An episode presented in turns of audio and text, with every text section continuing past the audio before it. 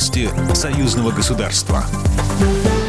Здравствуйте, студия Екатерина Шевцова. Россия и Беларусь существенно продвинулись в согласовании оставшихся интеграционных карт, заявил министр иностранных дел республики Владимир Макеев в интервью изданию «Коммерсант». Странам осталось согласовать две союзные программы – формирование общего рынка газа и гармонизацию налогового законодательства. По его словам, сейчас обсуждаются технические моменты согласования. Президенты обеих стран договорились о том, что нужно провести высший госсовет союзного государства осенью этого года, где и могут быть утверждены оставшиеся дорожные карты.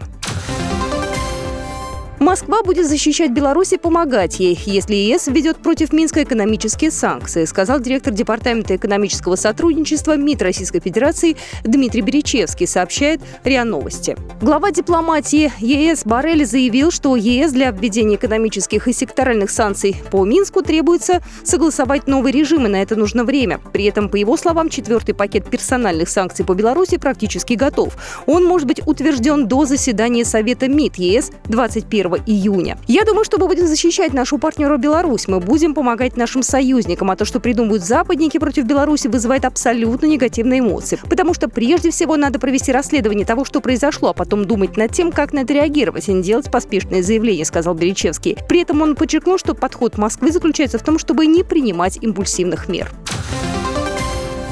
Масштабные учения военных из Российской Федерации Республики Беларусь «Запад-2021» станут главным мероприятием подготовки органов военного управления войск в этом учебном году. Об этом сообщает официальная газета Минобороны РФ «Красная звезда». Военные отработают совместные действия по выполнению учебно-боевых задач армиями союзного государства. Также для отработки совместных действий в учения приглашены иностранные государства в составе коалиционной группировки войск. На учениях покажут возможности современных образцов вооружений и военной техники. Учения пройдут в сентябре на пяти республиканских полигонах. Во время учения российские и белорусские военные проверят готовность вооруженных сил стать на защиту общего дома. Также отработают навыки совместного ведения боевых операций.